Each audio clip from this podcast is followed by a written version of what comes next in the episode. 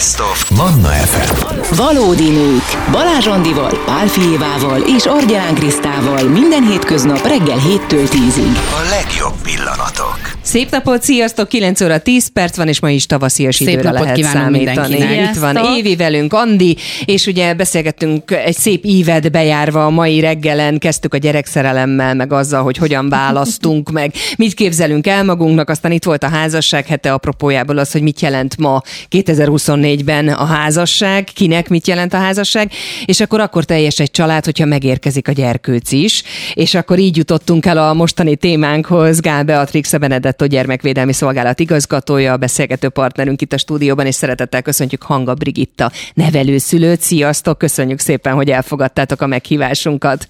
Jó reggel, sziasztok!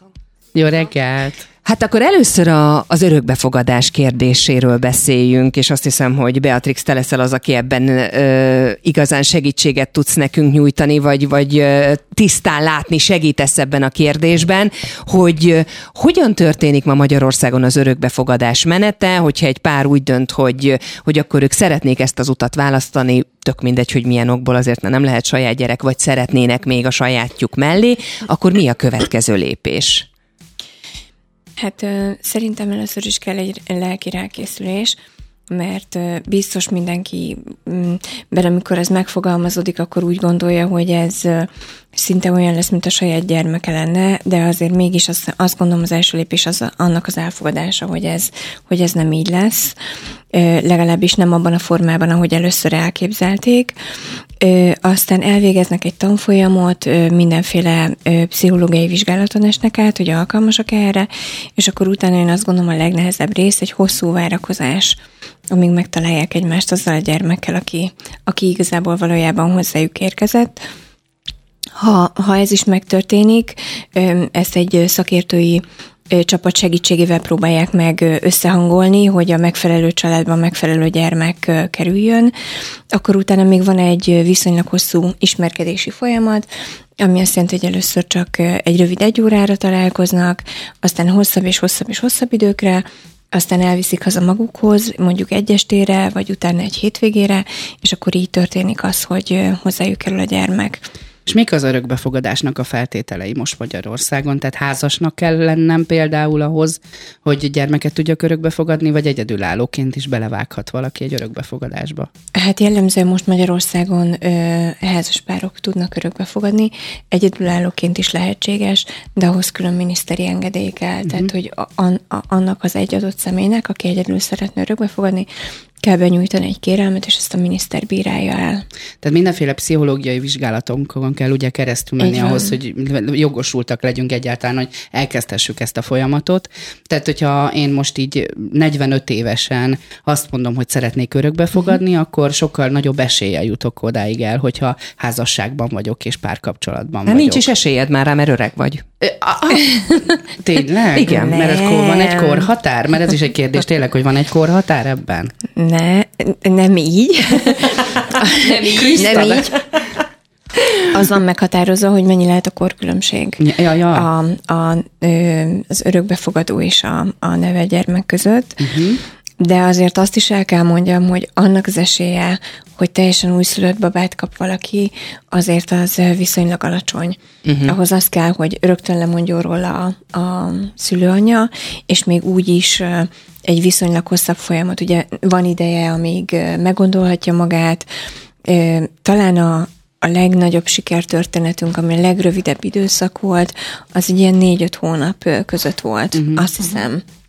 És akkor az már nagyon-nagyon jónak számított, hogy négy-öt hónaposan örökbe tudott kerülni. Mennyi gyerkőc várakozik most szülőre, és egyáltalán honnan kapunk gyermeket? Hát, ö, ö, hát az utolsó adat, amit ezzel kapcsolatban ismerek, az 12 ezer gyermek, aki, aki nevelő otthonokban vagy csecsemő otthonban azt várja, hogy családba kerülhessen. Ők nem mind örökbefogadható gyerekek, azért, tehát, hogy, hogy jelentős részükről nem mondtak le a szüleik, valamiért nem tudtak tovább nevelkedni a családba. Illetve az is előfordul, hogy pici babaként ugyan nem viszi haza az édesanyja kórházból, de kapcsolatot tart vele, és akkor ugyanúgy nem lesz örökbefogadható, ilyenkor kerülnek nevelőszülőkhöz. Tegyük fel, hogy megfelelek mindennek, eldöntöttem a férjemmel, hogy én szeretnék, akkor mi az első lépése egy ilyen örökbefogadásnak? Hol tudok legjobban tájékozódni erről a dologról? Hát minden örö... Ö, nem. Vannak olyan civil szervezetek is, akik nyílt örökbefogadásokat csinálnak. Ugye ez azt jelenti, hogy oda bemegy a, az édesanyja, már tudja, hogy nem fogja tudni felnevelni a gyereket, segítik, támogatják, és, a, és akkor a nap végén a civil szervezet adja őt örökbe. Mondjuk ezeken a helyeken azért van még arra is esély, hogy csecsemőként kerüljön ki a gyermek, ugyanúgy egy hosszú folyamat, mert akkor a teljes várandóságot már végigcsinálják a, a szülőanyával. Egyéb esetekben pedig, pedig a, az állami területileg illetékes szakszolgálatoknál kell jelentkezni, és akkor ott kezdődik el egy ilyen felkészítő munka. Hány szülő család van, akik viszont gyermekre várnak? Tehát tudjuk az egyik oldalt, hogy van ez a 12 ezer gyermek, nyilván ezek közül nem mindenki örökbe adható. Hányan vannak a másik oldalon? Sokan. Nagyon sokan. Nagyon igen, sokan szeretnének. Igen.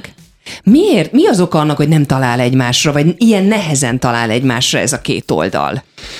Hát ugye én, amiről beszéltem, a várakozó gyermekek, ők nem mindannyian örökbefogadhatóak. Tehát, hogy, hogy van, amikor egyszerűen az történik, hogy beragad a két világ közé, tehát, hogy még nem mondott le róla a szülő, de egyébként már nem alkalmas nevelni. Ennek mi az oka? Tehát, hogy ez, ez, ezért kitehető felelőssé? Tehát ennek az elszenvedője csak és kizárólag a gyerek, amikor ő nem, nem adható örökbe. Így van. Hát mi már annak nagyon örültünk, amikor ö, ö, valamikor, nem is tudom pontosan, talán egy éve vagy két éve született egy törvénymódosítás, mert korábban fél év volt az az idő, ami ha nem jelentkezett a vérszerinti szülő, akkor egyáltalán elkezdődhetett ez a folyamat. Uh-huh. De ez egy folyamat. Tehát, hogy ott még az történik, hogy a hatóság kiértesíti, hogy amennyiben nem jelentkezik, nem tart kapcsolatot, örökbefogadhatóvá válik a gyermek. Ez most már három hónapra szűkült, és azt tapasztaljuk, hogy egyébként igyekeznek is a hatóságok ezt minél öm, gyorsabban ö, ö, lebonyolítani, ami abszolút a gyermek teljes érdeke. Ö, ugyanakkor ugye a másik oldal, hogy hogy vannak emberjogi szempontok, hogy lehet egy anya éppen olyan aktuális élethelyzetben, hogy valamiért nem tudja akkor hazavinni a gyermeket, és, és a későbbiekben pedig szeretné, vagy dolgozik azon, hogy sikerüljön. Mm, tényleg nagyon sok olyat látunk, amikor dolgozik azon, hogy sikerüljön, Sajnos a sikerráta az már nem, nem ennyire fényes, tehát az, az elég ritkán van, hogy valóban, hogyha ha már annyira nehéz élethelyzetbe került, hogy nem tudta kórházban sem hazavinni, akkor ez már valószínűleg egy olyan életpálya, honnan nagyon nehezen áll fel, de azért előfordul, hogy igenis nyilván erre próbálnak esélyt adni.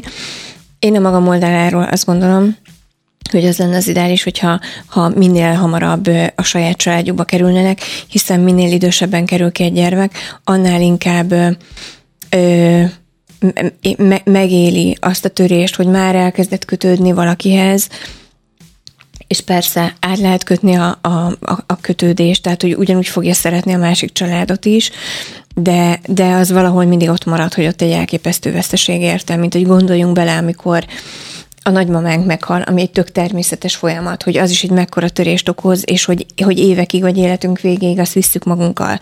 Akkor egy gyerek, aki bekerül egy nevelő családba, ott ott beilleszkedik, egy szeretett kapcsolatok kezdenek kialakulni, főleg csecsemőként. Uh-huh. Tehát, hogy, hogy neki a nevelőszülő lesz az első számú kötődése, mint egy édesanyja.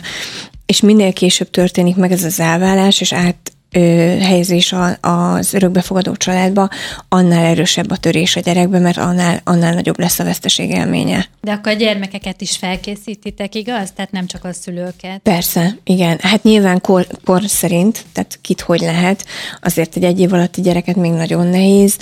Vele ezeket a találkozásokat lehet ö, ö, jó, jó ütemben ö, csinálni, de igen, hát az, aki nagyobb, vele már ö, rendes ö, ö, foglalkozások vannak azért, hogy, hogy ő ezt jól tudja megélni. Azért, hogy bocsánat, hogy tisztán lássunk, és hogy mindenki tisztában legyen azért minden oldalon. Ugye mondtad, hogy van az az édesanyja, akinek olyan az élethelyzete, uh-huh. hogy kap egy kis időt, hogy megpróbáljon talpra uh-huh. állni, és visszavehesse magához a gyermeket, de ez ugye a kisebb százalék. A többiek miért nem mondanak le a gyermekről? Miért nem engedik azt, hogyha én nem tudom szeretni, akkor hadd szeresse más? Mi az oka ennek? Hát... Ö, Hűha. Anyagi oka van? ez nem, Nem, szeretés nem, nem. kérdése, szerintem ez nem szeretés kérdése, hanem élethelyzet kérdése, hogy ő nagyon szeretné megoldani ezt a uh-huh. dolgot, de abszolút kilátástalan. Én ezt így képzelem el, hogy uh-huh. ez pont, a, pont az ő gyermekvédelmi szolgálat el tudja dönteni, hogy ő alkalmas lesz-e valaha arra, hogy egyáltalán fel tudjon uh-huh. állni egy-egy élethelyzetből, ami kilátástalan és nem tudja felnevelni. Na de nem a ezt gyermekvédelmi szolgálat dönti el, mert hogyha Tudom. nem mond le róla, akkor nem tudsz azzal, én, én bocsánat, hogy a gyerek oldaláról nézem ezt Abszolút. ennyire, és, és kardoskodom, és, és ö, próbálom azt mindenképpen megérteni, hogy miért ö, nem kerülhet minél gyorsabban végleges helyre egy gyerek. Ehhez azért szerintem nagyon sok belátásra van szükség, és egy nagyon magas érzelmi intelligenciára. Azért nem mindig ezek az emberek kerülnek ilyen helyzetbe. Uh-huh.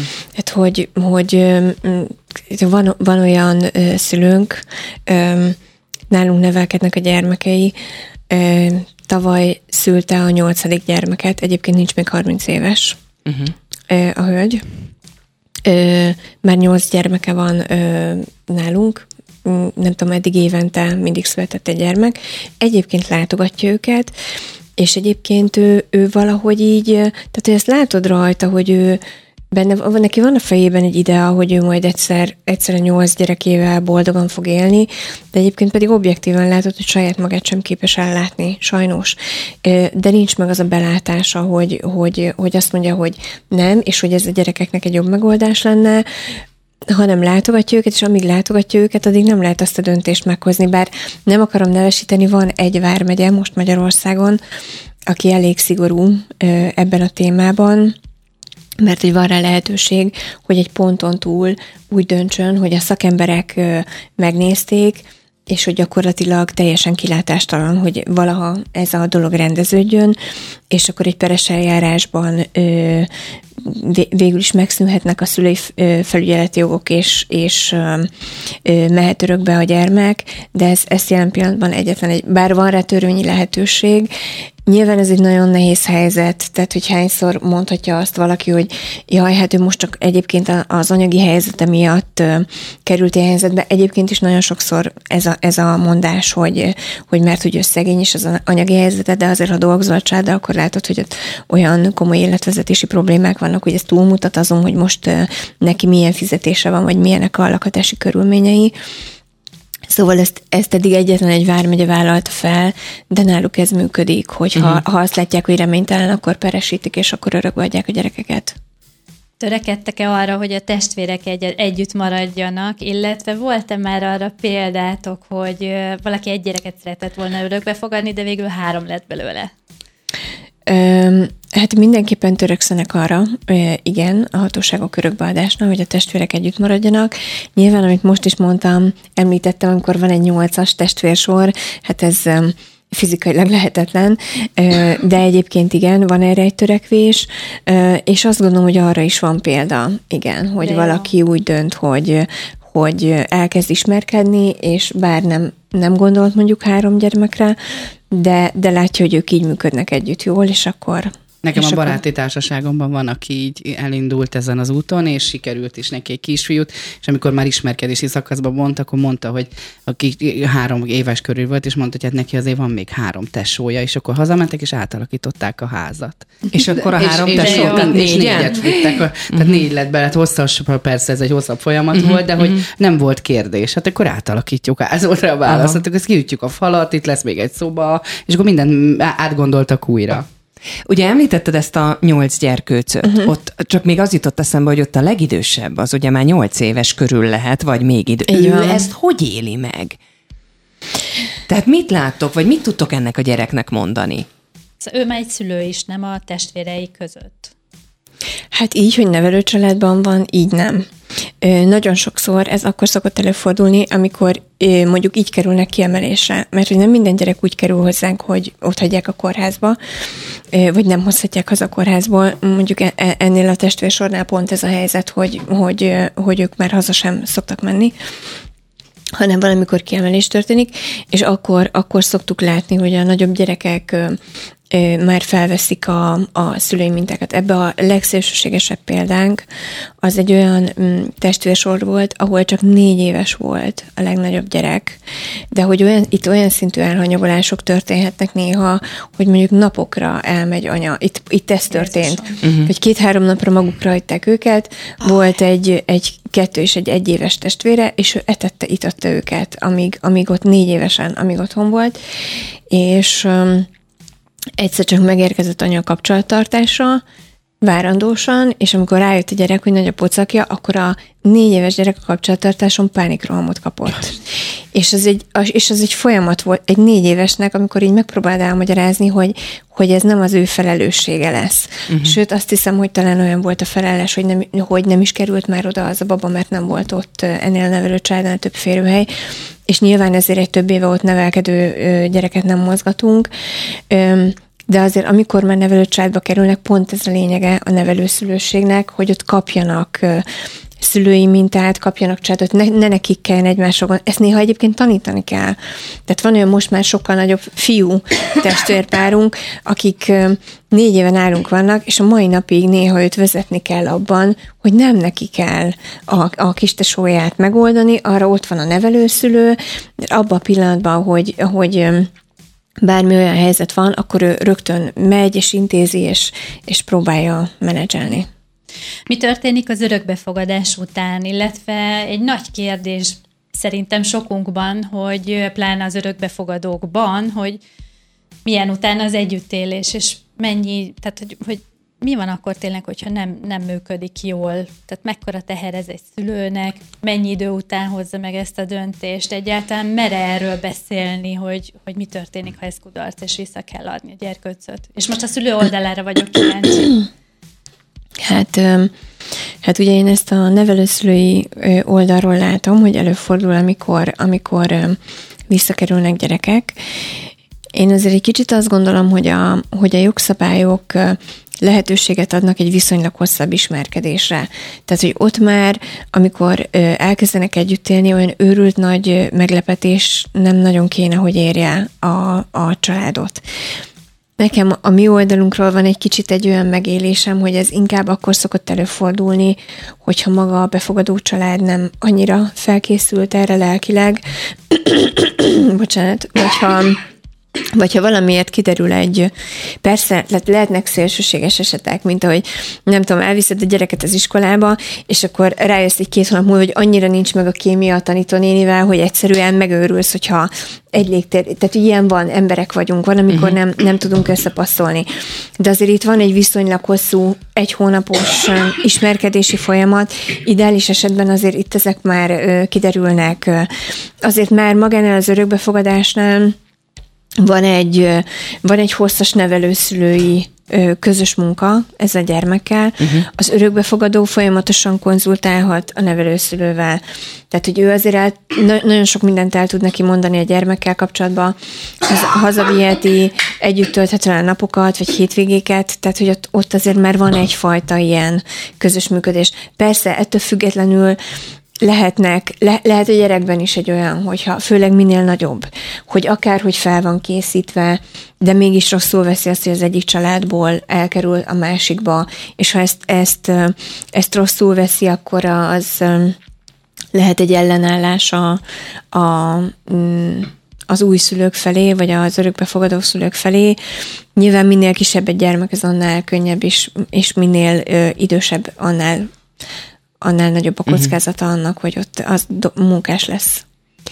Hú, libabőrözünk itt a stúdióban, azt gondolom, nagyon kemény témába nyúltunk bele megint, és folytatjuk is. Szerintem nagyon sokan azzal sincsenek tisztában, hogy örökbefogadó szülő és nevelő szülő között mi a különbség, mi a feladata az egyiknek, mi a másiknak. Hát ezt is tisztába fogjuk tenni a folytatásban, hiszen itt van Hanga Brigitta nevelőszülő is velünk a stúdióban, aki még eddig csendben figyel csak, és Gál Beatrix a Benedetto Gyermekvédelmi Szolgálat igazgatója, úgyhogy nem sokára jövünk vissza. Szép napot kívánunk mindenkinek! napot. Hello! Itt Csodás van a napot. stúdióban Évi, Andi, és hát ilyen könyvbelábadós sztori az, amiről beszélgettünk eddig is már. Örökbefogadás, nevelőszülők, hogy működik ez.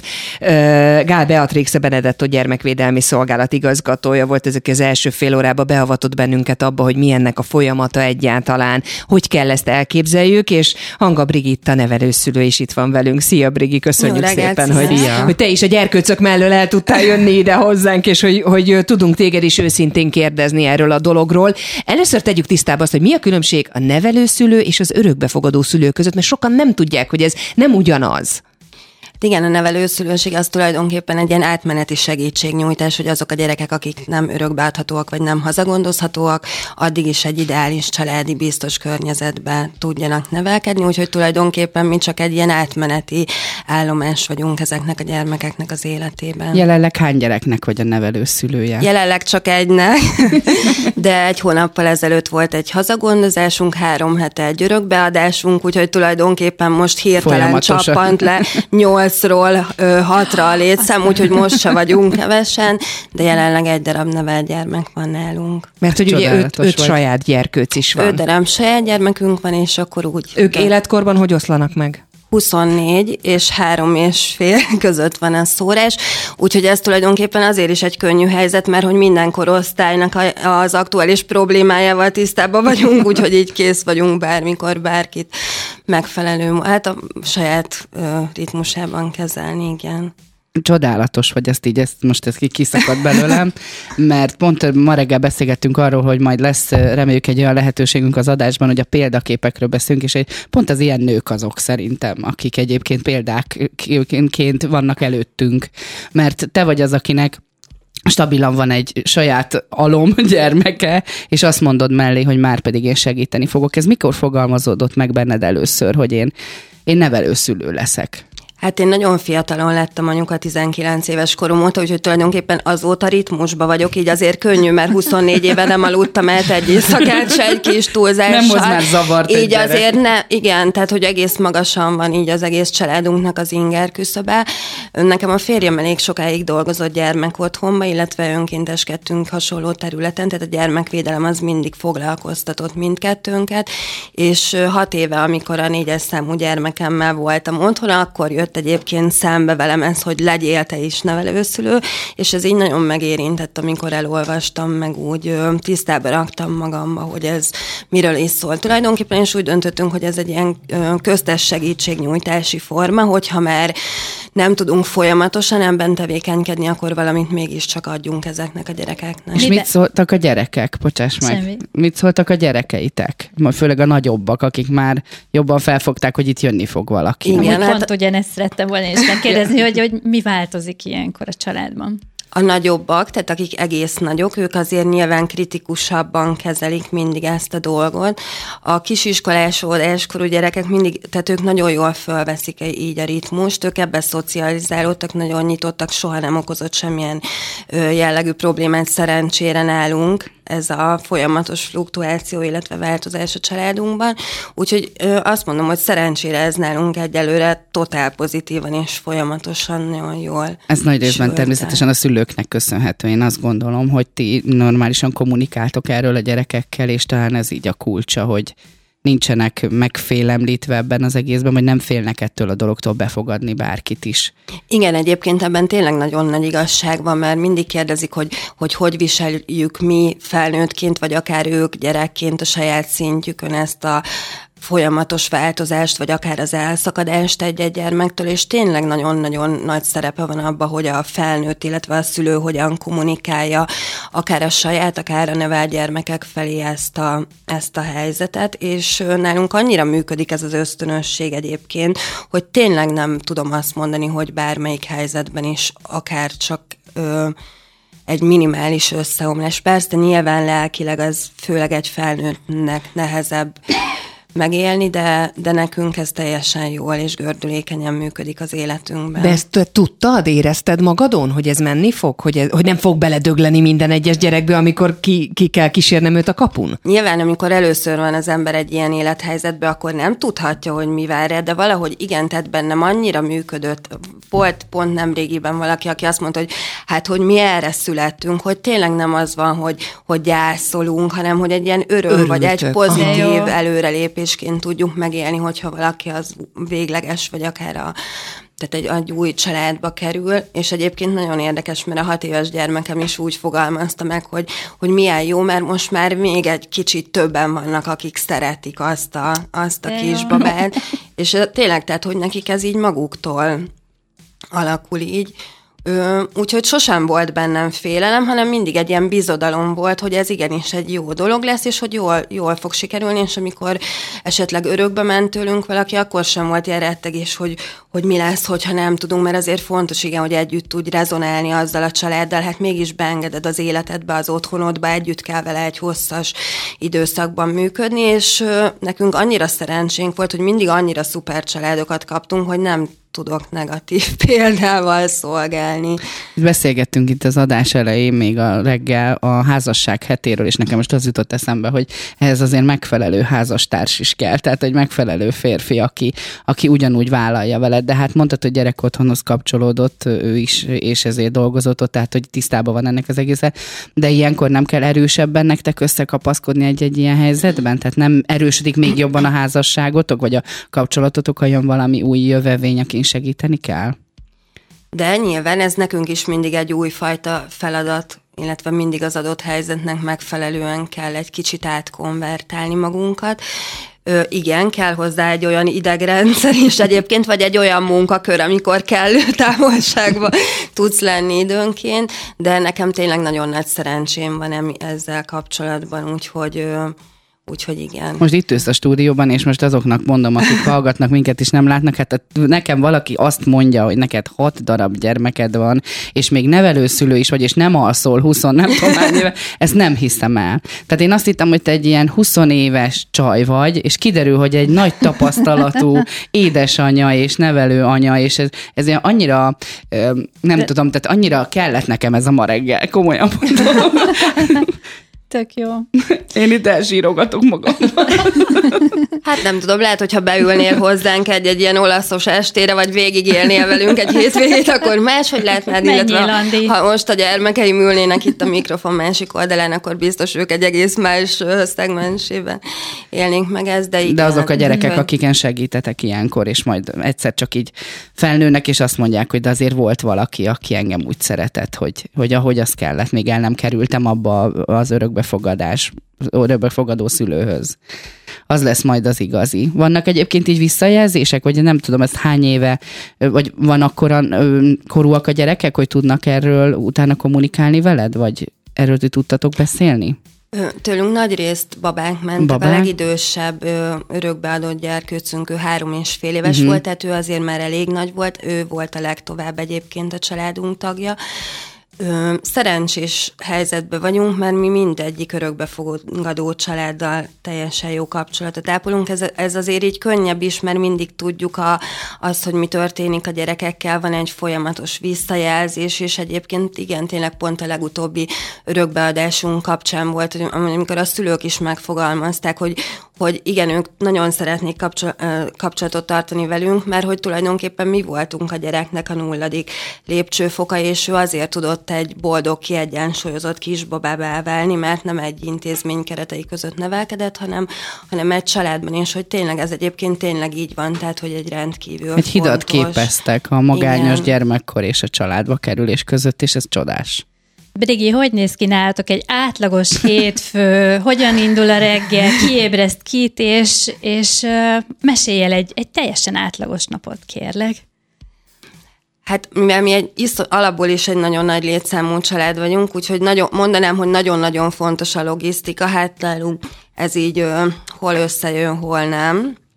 Úgyhogy itt is leginkább az ösztönösség, nyilván van egy napi ritmusunk, Ö, fo- mindenki intézményesítve van, úgyhogy így megvan az, hogy mikor kit viszünk reggel. Általában mindenkit mindenhova én. Tehát, A mama taxi. Ez a fix. ez így működik, és amire kiszórom az első adaggyermeket, addigra lassan szedhetem össze a következőt. Tehát, hogy egy ilyen, mondták most, hogy milyen jó, hogy így felszabadultam, kevesebben vagyunk, és már-már unatkozni fogok, és hátradőlök, és fölrakom a lábam. Hát ez egy ilyen kettő és fél-három órára szorítkozik egyelőre az elmúlt egy hétben, hogy, hogy ez történjen, úgyhogy nem onnantól kezdve nyilván kezdődik előről az egész, és akkor nyilván mindenki a saját korának megfelelő különórák, fejlesztések és egy Ú, ez elképesztő logisztika lehet a fejedben. Úgyhogy igen, tehát ez Van egy, egy táblázat? Nincs Amiben- sajnos, de lehet, hogyha lenne, akkor nem így működne nálunk. De, de tényleg, tehát, hogy ez egy ilyen 0-24. És te hol töltötsz vissza? Van-e közösségetek, vagy, vagy barátaid, barátnők? Néha lelépsz moziba? Nem. nem tudom. Eljön Igen. ide a mannába hozzá. Nem tudom, hogy hol töltődök vissza. E, Most egyelőre ebből. Aha. De nagyon Igen, érdekes, de hogy rajtad. tényleg, tényleg ebből nulla, tehát hogy nincsen én idő, egyáltalán nagyon ritka. Hogyha van, akkor az pedig gyerekes. Tehát, hogy, hogy nálunk De ez egyelőre így rajtad. működik. Biztos, hogy el fog következni, amikor majd bekapcsol nálam is a vészjelző, hogy egy kicsit más jellegű mm. ingerek is kellenek az életembe, de hogy egyelőre abban a szerencsés helyzetben vagyok, hogy még így ebből tudok töltekezni. Brigi, mesélj nekünk olyan sztorit, hogy, hogy többiek hogyan fogadták kívülről, amikor titeket láttak. Ugye nagyon színes volt a ti családotok, már hogyha csak így rátok nézünk, ugye mindenki szőkehajú, a saját gyerekek szőkehajúak, és akkor hát persze azok, akik nálatok vannak, azok meg nem feltétlenül, tehát hogy, hogy mások, akik látták, hogy mondjuk ott vagy éppen nyolc gyerekkel valahol egy parton, strandon, hogy reagáltak erre? Hát először úgy, hogy úristen. meg hűha, meg igen, tehát amikor húzzuk a kis strandkocsit és vonulunk, tehát hogy, az, hogy ez már önmagában azért egy elég szürreális kép. Ö, nagyon érdekes, hogy az elején mindig olyan, tehát valahogy olyan gyerkőcök kerültek hozzánk, akik egyébként antropológiailag is nagyon beleillettek a családunkba, tehát tényleg volt olyan, amikor azt hitték, hogy ikrek a, a, a gyerekeink, sőt, még volt, amikor névhangzásba is totál mm. összecsengett, és meg is dicsértek, hogy milyen kreatívak vagyunk. Ö, hát jelen, jelen élethelyzetünkben épp egy afrikai babánk van, úgyhogy ne, ez nem elmondható, úgyhogy itt, itt, itt kifejezetten jönnek ilyenkor a találgatások, hogy a, a sok kis szőke kék szemű után hogy sikerült ez a történet. Be, úgyhogy ez ilyenkor mostanában szokott egy ilyen vicces élethelyzetet eredményezni. Hát gondolják, milyen jó fej anyuka elhozta az összes szomszéd gyereket a strandra. Igen, vagy az, hogy, hogy ott szokták várni, hogy, hogy egy idő után majd megjelenik mögöttem a, A többi az apuka, hölgy. igen, az apuka, aki valószínűleg egy afrikai származású, aztán ez nem szokott ilyenkor összedni. És akkor olyankor indulnak be a találgat, vagy indulnak el a találgatások, igen, hogy akkor most hogy. De amikor elmeséled, azért mindenki egy jó érzéssel van irántad, és, és, és tényleg, ahogy Andi is mondta, egy példa vagy. Nagy részt pozitívak egyébként a visszajelzések, igen. Bár egyébként kaptunk rengeteg olyat is, hogy nem vagyunk mi elegen van, azért nekünk elég sok gyerekünk, miért nem abba fektetjük az energiáinkat, nincsen elég gondunk, miért veszünk a nyakunkba még plusz terheket, tehát hogy va- vannak azért ilyen, ilyen megszólalások is jócskán, de alapvetően igen, tehát hogy támogató a közösség. Az is szerintem nagyon fontos, igen.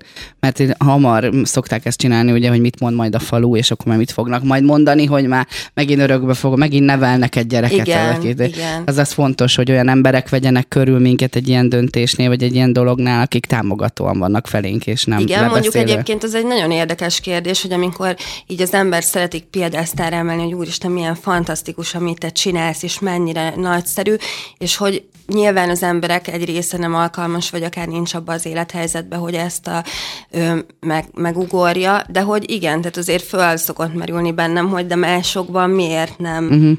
mutatkozik meg ez a fajta igény, hogy, hogy akár ilyen vagy más jellegű, akármilyen gyerekeket érintő segítségnyújtási formát válasszon.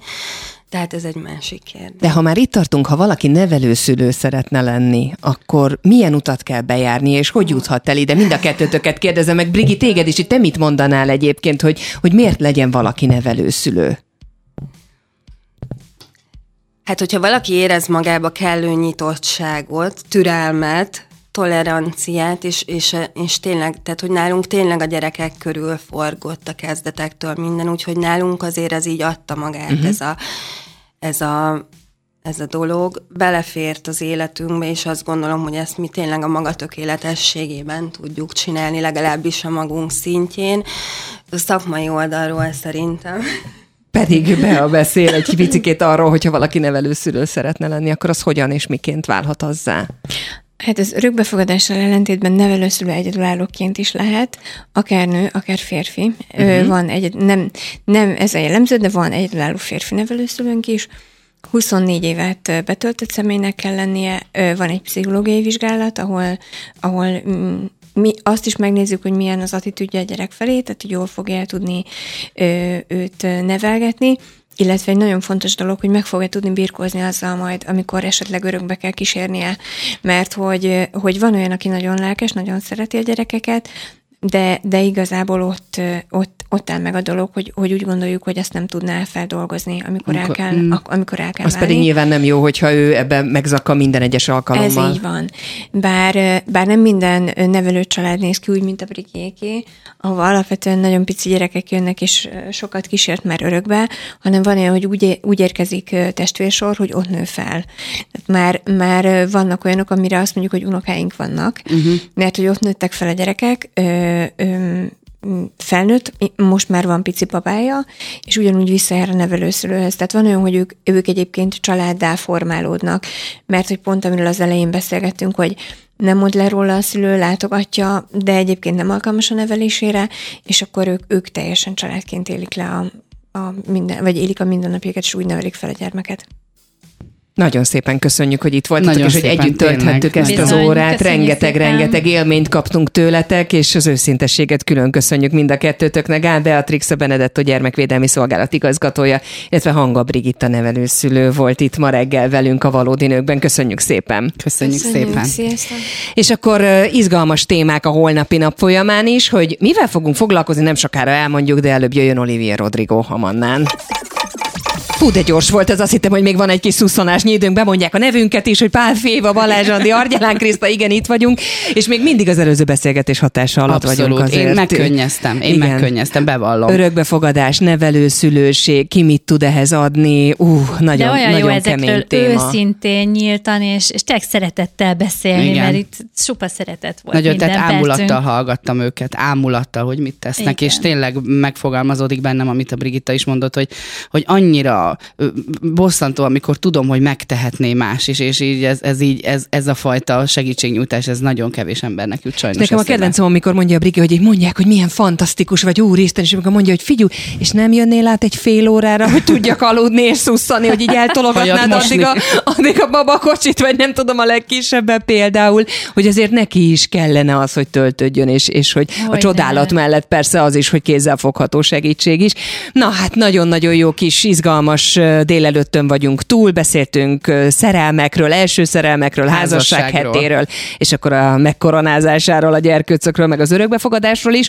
Holnap pedig rémes témánk lesz. Igen, a rémálmokról fogunk beszélgetni, engem is kísért egy pár, úgyhogy nagyon kíváncsi vagyok, hogy mit hozzunk ki a témából, mert szerintem nagyon sokan vagyunk ezzel, így, hogy emlékeznünk az, emlékszünk az álmainkra. Visszatérő álmaim is vannak rémálmok. Azt Igen. is tudom, hogy mikor jönnek elő, majd elmesélem holnap, és lesz egy fesztiválunk is. Bizony a Mentes Fest szervezői jönnek hozzánk, és kóstolni is Ez, fogunk. ez a legfontosabb Ez az a én szempontomból, tehát eszünk is holnap, tehát ez egy nagyon fontos, tehát enni is fogunk, és a rémálmokról is fogunk beszélni, és nagyon örülnénk, hogyha velünk tartanának holnap 7 órától 10-ig.